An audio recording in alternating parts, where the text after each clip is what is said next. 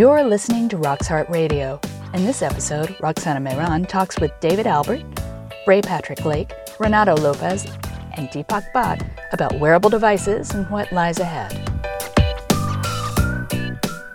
Hello, it's Roxana Mehran coming to you on Rock's Heart Radio. You like that? I love it. So I'm really, really privileged to have this amazing panel here with me. So I'm going to introduce you each. Uh, Bray Patrick Lake, Lake uh, Deepak Bhatt, David Albert, Roxana Mehran, and Renato Lopes. Wow, what an incredible panel. Thank you so much for joining me. I thought that a radio show is so much more sort of user friendly because it could be a wearable. what do you think about that? That's a nice tie-in, first of all. it's a tie-in to our conversation because we're talking about wearables today. But, but I think really important is is the fact that the burnout that we as physicians are feeling with electronic health records and our patients having absolutely no access to us, and we're constantly behind that computer screen.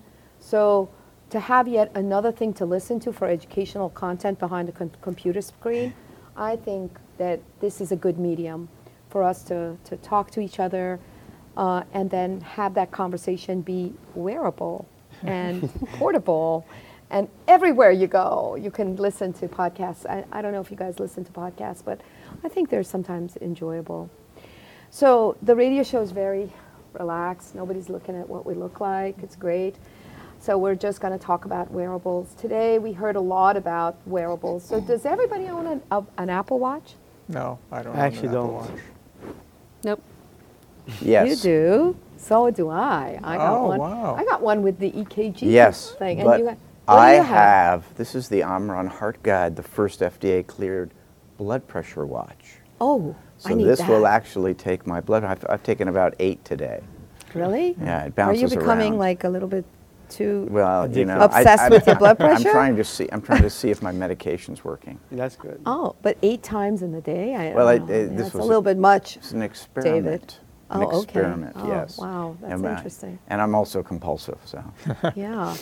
Well, um, what do you all think about these wearables? There's a lot of hype about it. Deepak, I'm going to go right to you. Well, you know, I, I think it almost doesn't matter what I think or what any of us think because patients love them and people love them. So not even identified patients, just healthy folks out there. So no matter what I say, it doesn't really matter because people are going to be using these, and I predict in the future the penetration will be even higher, especially as prices drop. I think virtually everyone will be wearing one of these eventually. It's sort of like an iPhone or uh, an Android. Basically, everyone has them, and not just in the U.S. You know, worldwide at this point. Uh, even in rural India, people have you know cell phone connectivity these days. So I think it doesn't really matter what I think, whether it's a good idea or a bad idea. I think doctors have got to be poised to get this, you know, inundation of further data that they may not want, but will have to react to in some way. And, and for that reason, I think the study that was presented today is really important because it's at least using the scientific method to approach a problem and see, okay, this is the sort of data we're getting. What is it telling us? What might we be able to do with it in the future that actually helps people? Yeah, no, I, I, and we're going to get to the study a little bit because I think the Apple Watch study is int- very, very interesting. I mean, I was wowed that one in 600 U.S. adults were actually enrolled in the study. That was sort of the, the, the, the math in my head. And I bet, Bray, you love that study, right? I mean, you you've been such an advocate for patients. And we, I, and I'm going to say, I love my Apple Watch. I, I have to tell you, I love that I can turn off somebody's uh, phone conversa- phone call immediately with the touch of a button. I, I don't have to be connected if I don't want to, and I and I could get my EKG reading. So and I don't have any. I'm a I'm one of the young people in the young, very young people in the in the study. but but Bray, um, Oh, you, what do you you're in the study. no, I'm not. Oh. I wish I was, but I'm not. But I am. I am. I am looking at it. I'm almost sort of, sort of mesmerized by the whole thing. Uh, although I wasn't wowed with the study. So we'll come back about the study. But I want to get back to the patients. Uh, Bray, what, why do patients love this, and what do you think is the future for this? So I think what patients love about it is when the technology actually creates value. So I would say there's a value in better understanding of disease, transition to disease, and an overall uh, picture of a person's health. Our clinical encounters are just a tiny fraction of really, you know, our lives. And so what else can we learn about our lifestyle? And in cardi- cardiovascular health, it's incredibly important because we're not just our genetics, we're not just our diet, we're not just our lifestyle, we're not just our sleep. All of those things come together. And so I think what we can collect on the data side um, and I am a proponent of evidence, you know, evidence generation, and so rigorous collection, and we want to know what tools work and don't. But the value then comes with what do we do with the information? So if you're playing tennis and you hit the ball over the fence and nobody hits it back, it's not fun. So we're going to have to work on, you know, how do we integrate this into the clinician patient relationship and what do we do with this information? Um, I was using um, a technology at one point where my cardiologist said, okay, you know, download this, let's do some rhythm strips on the phone.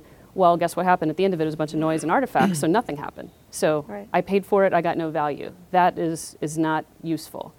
Um, as we think about you know, I, I, like to think the value of the extension of a high touch experience. So, you know, I know physicians are struggling with the burnout that was addressed this morning and how much time we're spending in EHR rather than connecting with a person. But if we can think about what technology allows us to do that extends that care encounter and makes yes. that a more high touch experience that's positive for both physician and for patient, then I think that creates value. And then lastly, I'll just say the research potential, the frictionless uh, participation, and the ability to capture you know, 400,000 people enrolling in a matter of months and opening up people that you know, we never would have found ourselves and invited to research because patients are often waited, waiting to be invited. You know, it just changed that whole paradigm. So I am excited about the research potential. Yeah, I mean, I think you just put it so beautifully. Uh, you know, the, the, the fact of the matter is that what we saw today and what, what I believe the potential uh, implications of this kind of wear- wearables are, are, are limitless. Mm-hmm. Um, but I have to say, though, I, I, I, think it was great that they got five, almost 500,000 patients, you know, 42% women, a good diverse patient population, but mostly young, healthy individuals. Mm-hmm. And I always wondered, is this, uh, I, I keep telling them, uh, is this for rich, rich people? Um, and and how do we you know how do we extend this uh, beyond? And then what did we get out of this study? Renato, you were uh, one of the uh, one of the, on the panel today. Uh, discussing the study, and you're presenting an AFib study later on today. Congratulations on Augustus. Thank you. By the way, you need. I know that you did a lot of work on that. Uh, so, see, I can just say, nope, somebody just called me and I just shut them off and nobody's hearing. Isn't that great? Here's that a perfect use of the iPhone. Somebody just called me and I got them off. So uh, of the iWatch. So tell me, um, tell me what what was your what was your excitement, the positive? Let's talk about the positives, and then tell me what was what you were underwhelmed by. Yeah, so I think that study today um, it's a really good, the way I, I think I would put it is a really good first step. Because I think what all of us are, are struggling now is how can we transform data into information? Everybody has data in different ways, but how can that be transformed in a way that is meaningful information that can help? And I think we're struggling with that in different ways. So uh, I think this study adds and answer a few steps on a very complex puzzle. Again, it's a very complex puzzle uh, how to manage this big data and how to make it helpful and how to help patients. But I think uh, they bring some important clarifications uh, in those different steps. So that's uh, one positive part. Second part that I got really fascinated by was the methodological around that. I mean, to be able to randomize almost half million incredible. people. They didn't randomize. They, sorry, open label uh, yeah, study. sorry, not randomized. But still, to, to include, incredible, incredible. To include, you're right, single arm study, but to include, to enroll almost half million people incredible. in eight months, and then how do they work with consent? I mean, how do they uh, got patients to get invited to participate? Participate. So I think the methods. I, I want to learn more about those methods because I think that methodology. Mm-hmm is going to be setting up the stage for us to move from that point on and continue to improve. So I think that's a highlight for me, much more than the results per se, because I think the results are, there are some interesting things that were answered. I don't think we had the full picture figured out, but I think the methodological aspects is important and it's definitely uh, a good first step. I'm going to call this the world's largest feasibility study. what do you guys think about that? I mean, I think, and what we're hearing, I think, from uh, you know, from patients is that we better figure out how to incorporate this because Correct. this is what people are going to want. But the positive predictive value was not that great. Uh, for the whole part was 0.71. With the patch, it was a little bit improved. Um, I know you've, uh, you, uh, David, tell us what, what was your feeling about the study? Overall, Well- what's your futuristic thinking? You're wearing a lot of attachments attached to you here today. I'm sure you're into it. So tell us what you think. Well, I believe we're just at the beginning. Yeah. So wearables are in a nascent stage, and the Apple Watch has brought to probably millions of people the capability to monitor in the background their rhythm and provide these notifications. Now, the question is is that good or bad? Uh, it's good if it's a positive, uh, true positive result and you get treated and that treatment helps. And by the way, we don't know that. Right. So, subclinical atrial fibrillation, the treatment of that, whether it's anticoagulation or ablation, whatever it is, has not been shown to be efficacious yet. There's ongoing studies to try to do that and answer that question. So, the notion that we screen a lot of people who are not previously diagnosed is still a question. And, and as a matter of fact, the USPSTF this year said no ECG screening is indicated, even over 65 in this study, the one thing that jumped out to me is they only looked at the people over 65. 64% of those notifications were in people less than 65. Those didn't get evaluated. So really the positive predictive value they of notifications was only of those over 65. The average age, if you pick that up, was 41 of people in the study. So most of the people who got notifications were not over 65. What about them? I, I don't know. What we know is, is that if you look for something in a low prevalence population, no matter how good your test is, your false positives will be greater than your true mm-hmm. positives. That's just a fact. So, will that create more burden on physicians? Most of those people under 65 don't have a cardiologist, by the way. Yeah. So if they reach out to someone, they're reaching out to a GP. Will that GP, what are they going to do? I mean, it's, you know, we're not in a uh, everybody doesn't have enough work to do environment in cardiology. So I, I think, I I look at it and say we're at the beginning. This is a, just a first step, and I applaud Apple for taking this first step. And I think they will be joined. We already know that Google and Samsung and Microsoft and, and Amazon and all these large companies that have not traditionally been in medicine are going to be in medicine. And they make products that delight the users. You love your Apple Watch, we love our iPhones, we love our, our iMacs, and uh, we love our Google search. And, I, and so I think this has the potential to change medicine. And I, what I hope is, is that it changes it for the good and that it makes it less expensive, more inclusive, more available. That's my goal. That's my hope. And, Yeah, and, and Roxanne, just yeah. a comment about the predictive value, because the positive predictive value, because they presented the tachogram predictive value, which is a 71%, and then a little bit higher when you With the patch. with the patch, with the notification together. Mm-hmm. But if you look at the whole process, from patients who got the notification and then got a patch and then get a fib, that is only 30, 34%. And 15% already had AF That's right. And it still got into the study. So if you think about about 20, 25% of positive predictive value, if you do a rough math, is that high enough for us to be convinced that this is worthwhile? What's the yield? But, he, but he okay, said it. so- We're going to get this data anyway. Well, People love these exactly. devices. They're going to buy them themselves. They're going to use them. And I think the biggest question is then how to turn data into information. useful, actionable information. Correct. Because nobody wants to see three inches of Fitbit daily activity.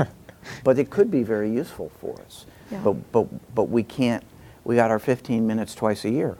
So we've Yeah. got to we've got to turn that into something that helps us. Yeah, and I, and I, I really truly believe that the extension of care beyond the office visit, mm-hmm. down the line at home, and then a continuation of that is going to be incredibly important. Patients want it, physicians want it, and for us in clinical trials, the ability to find these patients, the follow-up, the ability to screen and put them into the study. I mean, these are really phenomenal uh, possibilities that are coming down the pike. Yeah. But you know, this is Rock's Heart Radio, so it's not always about science. It's about like learning a little bit more about you guys just for a couple minutes more. First of all, you are Dr. Albert, impeccably dressed, and I just love those socks. And I'm I've gotta say, I was more thinking the same thing. I'm a little bit upset that the boys here on this panel are not wearing the socks, uh, the fun socks that most people like. I buy my husband fun socks like that, and he loves it now. That's and all he's I very wear. conservative. But I'm you not. are impeccably dressed. Oh, well, thank you. You look great. No, I, I wasn't even completely paying attention because I was admiring the fact that his bow tie, cufflinks, and, and the socks, socks are all You are- perfectly you are- you're coordinated. right. perfectly You know, I mean, it- it really- He said he was anal compulsive. He No, no. did tell us that. No, no, but he I- measured I- his I blood was- pressure eight times today, guys. No, no, but I was admiring it actually. I mean, it's it, it's really very beautifully color coordinated. That's right. no, you look great. I, I've been married for 35 years, so I get a lot of help. wow, that's great. Well, I, I, I do the same, but I'm not as coordinated. I just buy the socks, and I'm hoping my husband uses them. And, and they're really they're good ones now with uh, with with great uh, comfort socks that are fashionable as well. So, and Bray, you are gonna listen to some jazz music. What are you gonna do uh, in New Orleans, or are you just gonna? I'm gonna go to back to back to back meetings, and then I'm gonna fly out. Yeah. Are you, oh. Yeah, I have to be at an FDA Girls meeting. Girls need so to have more fun, yeah. though, right?